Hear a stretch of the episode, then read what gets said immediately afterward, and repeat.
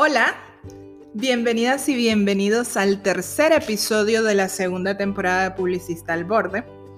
Les saluda no desde el búnker, el búnker está de vacaciones y creo que se va a quedar ahí un buen rato porque estamos en verano y es grave, grave grabar desde el búnker. Así que eh, nada, la publicista al borde los va a saludar con todo y eco estos días, estos episodios mientras eh, el clima mejore o no sé, me consiga eh, una forma de grabar mejor. Pero bueno, eh, les decía que este es el tercer episodio de la segunda temporada, el cual vamos a llamar falso nacionalismo. Heavy. heavy, heavy, em, pero creo que es cierto. Ok, esto lo venía pensando desde hace rato em, y bueno, ahorita eh, lo recordé que tenía este tema pendiente por dos cosas que pasaron en México y en Nicaragua. Em, bueno, vamos a empezar en México.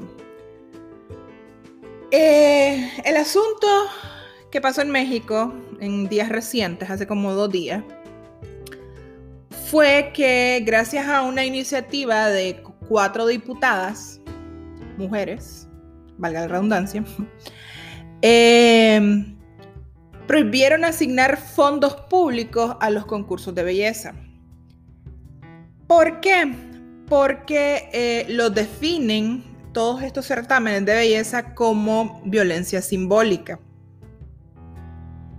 Entonces, ¿qué quiere decir esto? No es que están prohibiendo los concursos de belleza. Entiendo yo, pues si alguien eh, leyó mejor la ley y me la explica, pues, pero lo que yo leí y entendí es que em, están prohibiendo a las instituciones públicas la asignación de recursos del Estado o de cualquier tipo de apoyo que, que resulte en la realización de eventos que cosifiquen a las mujeres, lo cual me parece maravilloso. ¿Por qué? Pues porque eh, generalmente este, este tipo de concursos están apoyados, eh, sí, por el Estado, por el por el Ministerio de Turismo. Este, entonces sí, se les asigna un monto y si ustedes siguen estos concursos, yo no los sigo, me caen súper mal. Este, pero se van a dar cuenta en las redes sociales, en el Twitter específicamente, los comentarios misóginos del montón de gente hacia las mujeres. Uy, esa más está gorda, ¿cómo puede ser? ¿Quién le dijo que puede ser Miss, este, que se opere la nariz, no sé qué, eh, esa magia tiene celulitis, o sea, acaban, acaban a las mujeres. Y honestamente ninguna mujer le debe belleza ni perfección a nadie. Yo odio esos concursos. Odio que lo hayan vuelto también para adolescentes. Odio todavía más que hayan hecho concursos para niñas, porque hay concursos de belleza de niñas. Pero bueno, eh, esa es una buena noticia para México. Ojalá, ojalá, ojalá pasar aquí en Nicaragua, eh, porque aquí hay un montón de disque misólogos. Eh, deberían de llamarse misóginos, no misólogos. Pero bueno. Ok, entonces, ¿qué tiene que ver todo esto de las Mises con el falso nacionalismo? Ok, viniendo de este tema, eh, casualmente esto colindó con que eh, presentaron a los candidatos o a los ganadores, no entendí bien porque como les digo, no sigo mucho el tema de los concursos de belleza, ni masculinos ni femeninos. Pero sí vi todo el alboroto que hicieron cuando presentaron a, los candidatos o al ganador de, Mr. Nicaragua. También fue un rollo en Twitter bien feo, eh, había un montón de gente hablando acerca de las características físicas de estas personas o de esta persona, no sé si eran uno, eran varios, no sé. Este, que parecían artesanía, que, que, horribles, que no sé qué. Y entonces ahí te das cuenta, bueno, de algo que ya deberíamos de saber y deberíamos de, estar claros todos de que Nicaragua es machista, clasista, racista, homofoba, lesbofoba, misógina. Puchiga, mejor no sigo. ¿Y, qué, ¿Y qué es lo que pasa? Que me da risa y me río porque esta misma gente que habla y que dice, este, que esta persona tiene rasgos indígenas, que parece billete de 5 pesos, que para los que no saben, los billetes de 5 pesos tenían a Dirian Gen. Creo, sí, sí creo que era Dirian Gen. Este. Y bueno, entonces. Toda esta gente que hace todas estas críticas son los primeros y las primeras en aplaudir cuando ven un anuncio que salió un guardabarranco volando allá a lo largo, que se mira la laguna de apoyo. Ay, qué lindo, una marimba y un señor moreno, por cierto, con raíces indígenas, sale tocando la marimba, que sale la gigantona por un lado. No, no quiero hablar, si se están imaginando de alguna marca en específico, no estoy hablando de ninguna marca en específico, y no es por lavarme las manos, sino porque estoy segura que hay mínimo, mínimo cinco marcas que se han apropiado de toda esta eh, simbología de la cultura nicaragüense para comunicar un mensaje. Todos los comerciales son iguales, algunos de mayor o de menor calidad. Cero creatividad cero creatividad. Lo que es son tomas de recursos de, todo esto que les estoy diciendo, de la marimba, del chichero, de la gigantona, de la laguna de apoyo, de Granada. Em, si quieren ser muy inclusivos, se van a Corn Island. Y, eso es lo que muestran, o sea, todo lo lindo, la gente, ay sí, mira la chavala bailando en traje de huipil, Qué linda la morena con aquella sonrisota y el pico rojo. Mira qué lindo los nicaragüenses que somos. Y es como, ah, fuck. Qué, qué fucking mentira. Qué, y lo digo, y, y si me odan odiar, pues odienme. Pero es cierto. O sea, se llenan el pecho y se golpean diciendo soy Nica y el pinolío y el huehuense y el macho ratón y el nacatamal, que si con pan o con tortilla, pero el nacatamal. Y cuando hay que demostrar realmente eh, si son nacionalistas, te, te tropezás con esto con estos comentarios. Yo, y eso que yo no estoy de acuerdo con los concursos de belleza, para nada. Pero no me parece ni justo ni correcto que estén exponiendo a una persona así, que estén hablando de esa forma de una persona, que porque se ve con rasgo indígena. O sea, no sé qué tenemos en la cabeza. Y es culpa de la publicidad, sí, es cierto es culpa de la publicidad, pero también de la, lo que tenemos interiorizado nosotros. ¿Y por qué digo que es culpa de la publicidad? Porque las marcas, además de vendernos todo esto lindo, todo esto, ay, qué lindo que ser nicaragüense y se oye la marimba y qué sé yo, em, nos inculcan que Nicaragua es blanca. Así es y ustedes van a ver los anuncios. O sea, van a ver toda la comunicación, y no de una, de todas las marcas, con gente blanca. Tal vez pelo negro, posiblemente. Mucho tiene que ver con que ahora no se hacen las fotos. y que se compran fotos de, cualquier banco de fotos, de Shutterstock, de iStock, de FreePic, de lo que sea. Entonces lo que se hace medio es buscar este, fotos que incluso hasta pones este, búsqueda de fotos de gente eh, hindú para que parezcan nicas. Pero eso en los mejores casos que quieren este, que se vean morenos. Porque la mayoría, la mayoría, la mayoría los buscan blancos. Blanco, pelo negro. O sea, si te sale chela la magia, te dicen, ok, oscurecele el pelo. Pero blanca, al fin y al cabo. Por eso les digo que somos racistas. O sea, no puedo decir, porque no manejo, qué porcentaje de la población es blanca en, Nicaragua. No sé. Seguramente en el norte hay un montón.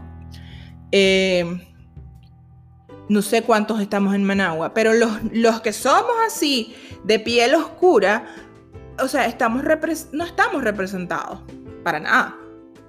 Para nada, para nada, para nada. Y si salimos representados, eh, dentro del segmento pobre, dentro del segmento de las marcas que apuntan este, a la clase media baja, a la clase baja, productos de baja calidad o a productos este, que son value for money. Pero que digan que van a poner a una persona morena o negra en un anuncio aspiracional porque ustedes dicen, yo quiero ser como ese maje, yo quiero ser como esa maje que aparece en ese anuncio. Y sale un moreno o un negro, no salen. Es más, yo me estoy quejando de los morenos. O sea, la población de la costa atlántica está cero, cero representada. Nunca, jamás salen en ningún anuncio. Y si acaso algunas marcas si son buena onda, hacen una versión aparte de alguna ficha o de alguna cosa donde aparece eh, una persona eh, con rasgos negros. Sí. Y eso es otra cosa. Y digo la palabra así como suena porque no es una mala palabra. Ser negro, ser negra, no es una mala palabra. Nos han enseñado como que no, no digas eso, pobrecito. O sea, ser negro no es malo. No han hecho ver que es malo, pero ¿por qué va a ser malo? Cuando volviendo al tema de las Misses, cuando hubo una Miss Nicaragua negra, le decían la negrita. Es que ganó la negrita. O sea, y yo no sé, eh, porque no tengo datos tampoco, me gustaría saber ¿Cómo estuvo el tema de los patrocinios a esa Miss Nicaragua? Sé de varias marcas que la patrocinaron, este, marcas algunas grandes, pero ah, sería interesante hacer la comparación de la Miss anterior o de la Miss siguiente, a ver si estaba bien con todo el, tema de los patrocinios y todas estas cosas. ¿Por qué? Porque somos un fucking país racista. No solo racista, sino clasista. No sé cuántas veces eh, me han preguntado o he escuchado, ¿y vos sos de los de no sé dónde o los de no sé dónde? Eh, de ningún lado. o sea, soy los de, de los de Managua aquí, pobrecitos, ya sabes. hay, señoras, y más que todo siempre son señoras, señoras de alta alcurnia, que te preguntan, ay, vos sos de los de apellido tal de León o de los de Granada. ¿Ah? Ni quiera Dios que te apellides Pérez. No soy Pérez, pues, pero si fuera. o sea, ¿qué tiene? ¿Qué tiene que, que no seamos de un apellido fancy? Ah, no, pero aquí ya Estoy segura que si ustedes tienen un apellido fancy o si conocen a alguien con un apellido fancy, se van a dar cuenta que tienen un poco de ventaja en cuanto a las conexiones, en cuanto a que les van a pagar un mejor salario, Porque lo, ay, sí, a fulano yo lo conocí, su papá lo conozco, no sé qué, entonces eh, les pagan un poco mejor a hombres y a mujeres. Obviamente siempre les pagan mejor a los hombres. Pero sí, el clasismo, desgraciadamente, es algo que tenemos marcado en este país increíblemente. O sea, y esto es quedó desde los tiempos, no sé, de la colonia, de que, de que vinieron los españoles a decir, aquí estamos en España, eh, perdón, en Granada, en León, y viene mi descendencia y traemos este apellido y nos casamos entre nosotros y podemos eh, trazar nuestro árbol genealógico 500, 600 años hacia atrás. Qué bien, maja. Yo no te podría decir más allá de, de, mi abuelo, tal vez. Si hago alguna investigación, eh, tal vez llegaría a mi bisabuelo o tatarabuelo, pero yo no te puedo, no, no, te puedo hablar de un árbol genealógico donde esté conectado todo el mundo y todos los apellidos maravillosos y lindos y bellos. Pero bueno, em, les decía que somos un país que tiene un falso nacionalismo, que tiene todos estos defectos, porque los tiene, y sin embargo ahí nos vamos a poner aquella camisa que dice Tuani, si es que soy Nica, mira. Ah. O si no, nos presentan el ser Nica, todo lo que conlleva ser Nica, pero maquillado bonito. O sea, este, estas cosas que generalmente se pone el vulgo, se pone el pueblo, si me lo venden en un empaque bonito, si me lo venden ciertas personas medio famositas, eh, ahí sí ya, ya, ya, deja de ser este, del vulgo, ya deja de ser así como de pobre, porque... Uh, y entonces ahí sí ya es cool y lo puedo comprar. Sí, es difícil. Es difícil y es difícil hacer comunicación cuando y decirle a tu cliente, mira, ¿por qué estás poniendo solo gente chela en tu comercial? ¿Por qué solo hay gente blanca? ¿Por qué no hay nadie moreno? ¿Por qué no hay negro? Y ahora poner gente que no cabe en los roles, en los estereotipos. Una vez me pasó eh, que estábamos haciendo un casting y había un, para un comercial y había un chico que era bastante femenino. No les puedo decir si era gay o no, porque no, no o sea, no llegué preguntándole su preferencia sexual. Eh, todo el mundo asumió que era gay porque era bastante femenino. O sea, él era muy delicado para hablar, eh, sus movimientos eran bien suaves, eh, era bastante femenino. Entonces, eh, me acuerdo que el cliente, típico señor, de gerente de, de esos señorones, apellidones, uy, no, ese cochoncito no me lo pongas. Así yo me quería morir. Me quería morir porque, o sea, ¿cómo le digo a esta persona, a este señor, que eso que está diciendo no es correcto en tantos niveles?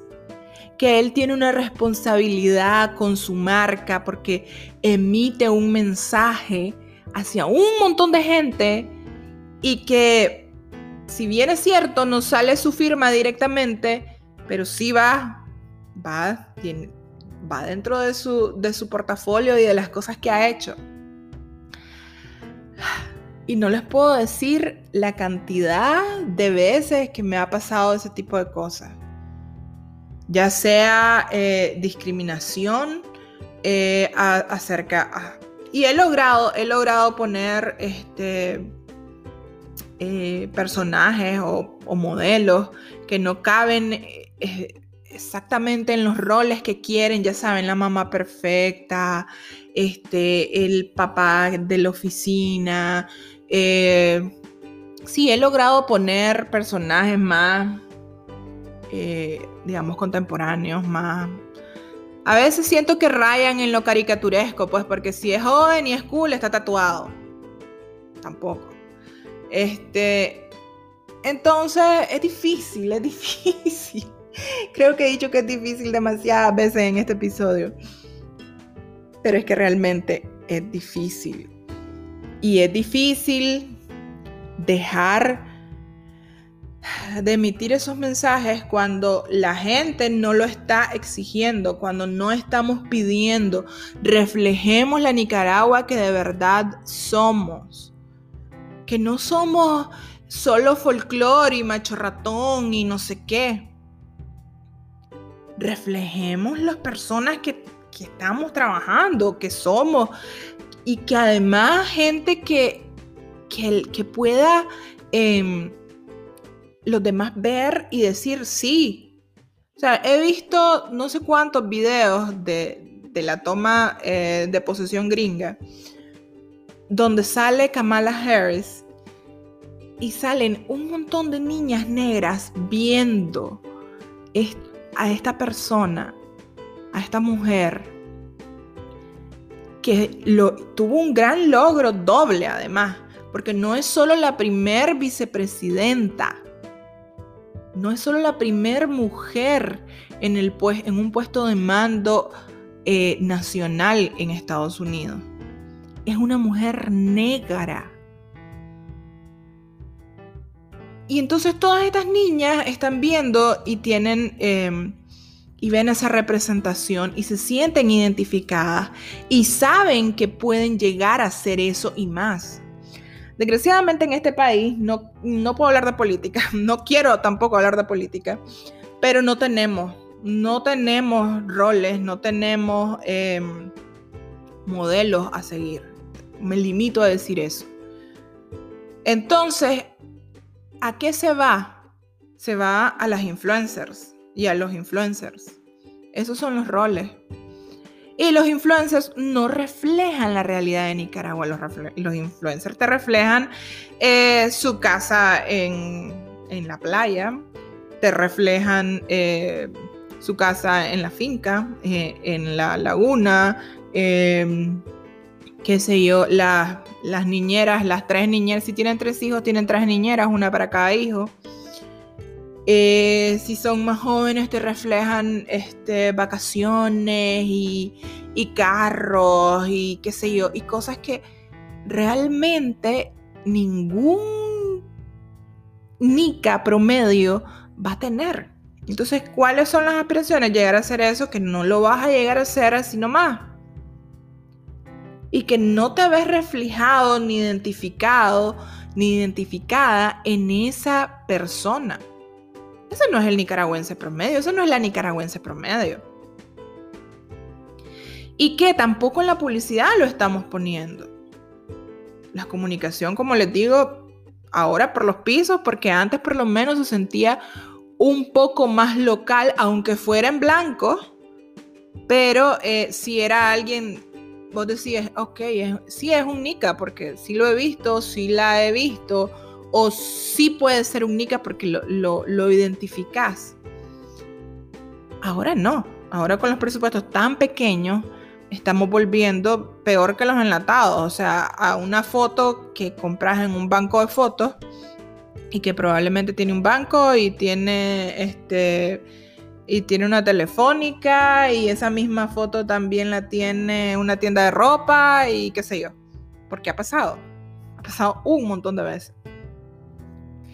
Entonces, a todo este rambling, eh, quiero decirles eh, que es responsabilidad de nosotros como comunicadores como em, elaboradores del mensaje, como emisores del mensaje, asesorar a nuestros clientes, ojalá y se dejen asesorar,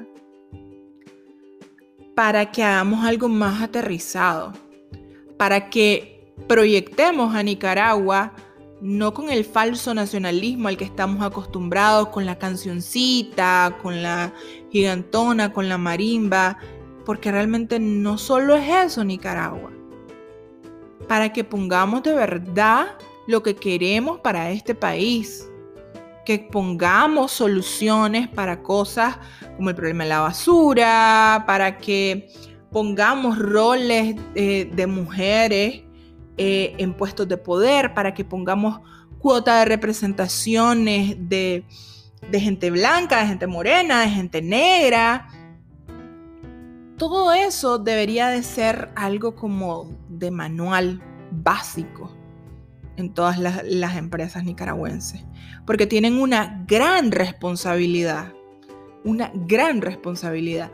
Y aquí te dicen cosas como que, ay, este, no debemos usar los, los, este, los símbolos patrios de esa forma.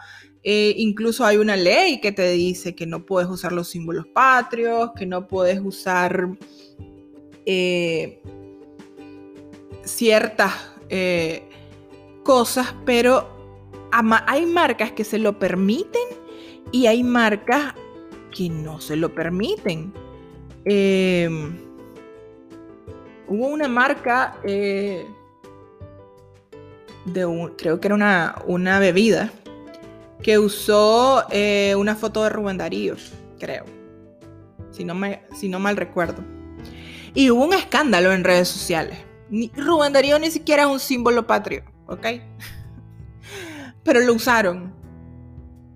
Lo usaron y, sí, estoy de acuerdo que fue, este, no lo usaron bien. ¿Por qué les digo que no lo usaron bien? Porque yo he puesto la casa de Rubén Darío en un anuncio y ni cuenta se dan. Y les encantó. Les encantó y nunca nadie. Yo estaba con miedo. Porque pues era como dentro del anuncio era parte de la historia. No, no, no hacían eh, alegoría a específicamente la casa de Rubén Darío, sino a que era eh, un rincón típico de Nicaragua. Nadie sabía que esa era la casa de Rubén Darío. Nadie, era una casa de un pueblo. Ahí es donde les digo que es un falso nacionalismo, porque si realmente fuésemos nacionalistas, conoceríamos la casa de Rubén Darío. Pero no la conocemos. Y bueno, entonces esta marca creo que hasta tuvo que bajar las vallas que puso, la comunicación que hizo con este personaje. Y ahí es donde te das cuenta que eh, es delicado. Sin embargo, vemos un guardabarranco volando en un anuncio de otra bebida y ahí lo ven lindo. Entonces, a veces no es el uso o el abuso de un personaje o de algo representativo de Nicaragua, sino cómo se está presentando. Entonces, ya para terminar, porque ya van a ser 30 minutos, y eh, no sé, creo que divagué un poco. Como les decía, esto es, eh, esto es responsabilidad de todos. El cliente no lo va a pedir, hay que empujarlo, hay que empujarlo como elaboradores de comunicación, como los diseñadores y diseñadoras eh, traten de proponer fotos eh, más acorde a nuestra realidad. Yo sé que es difícil, yo sé que tienen herramientas limitadas, eh, pero, pero sí, hay que, hay que hacerlo y les cuento una pequeña anécdota para, para terminar, y es que mi sobrina que tiene cuatro años, eh, ahorita para diciembre, eh, me dijo, tía, ¿y no va a nevar? Ya es Navidad. ¿Por qué? Porque ella está acostumbrada a ver muñequitos donde eh, la nieve la vinculan directamente con la Navidad e incluso las marcas lo hacen acá. Pero bueno es algo eh, bastante interesante que hay que pensar.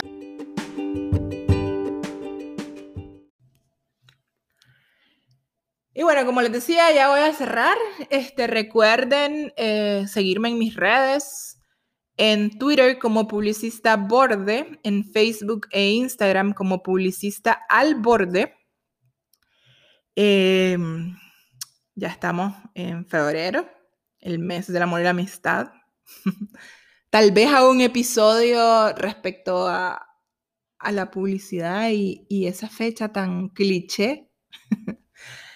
Eh, no sé, vamos a ver cómo ando de ánimo.